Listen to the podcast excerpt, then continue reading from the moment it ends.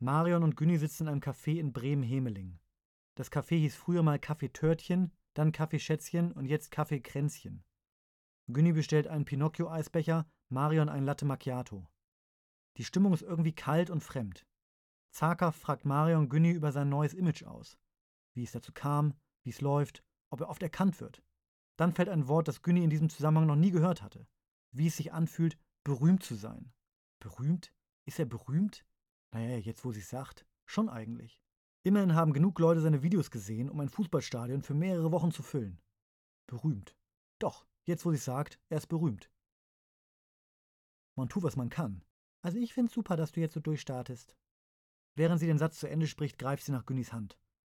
Er hatte vollkommen vergessen, wie sich ihre Haut anfühlt, wie warm oder kalt ihre Hände waren, dass man die kleine Narbe an ihrem Ringfinger spüren konnte. Die Zeit im Café Kränzchen scheint für einen Moment stillzustehen. Günni konzentriert sich darauf, ein Kribbeln in seinem Bauch zu erzwingen. Schmetterlinge, Herzrasen, irgendwas. Krampfhaft versucht er, die Liebe aus seinem Körper rauszupressen. Irgendwie will es nicht klappen. Vielleicht musste er sich erst wieder an Marion gewöhnen. In den letzten Wochen konnte er an nichts anderes denken als an sie. Aber jetzt, wo sie ihm gegenüber sitzt, ist irgendwie alles anders. Doch bestimmt muss er sich erst wieder an sie gewöhnen. Das ist es. Gewöhnen muss er sich. Ganz klar.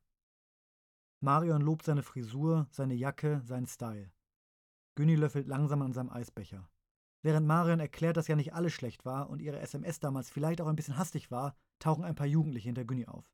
Sind Sie der weirde Typ aus dem Internet? Günni überlegt kurz. Zustimmend nickt Marion ihm zu. Könnte man wohl so sagen, wa? Wollt ihr ein Autogramm? Nee. Wie? Nee, danke. Ja, was wollt ihr dann? Können wir ein Selfie machen für unsere Insta-Story? Ach so. Und? Ja, ja klar. Etwas unbeholfen posiert Günni für das Selfie. Dann dreht er sich wieder zu Marion um. Sie strahlt über beide Ohren.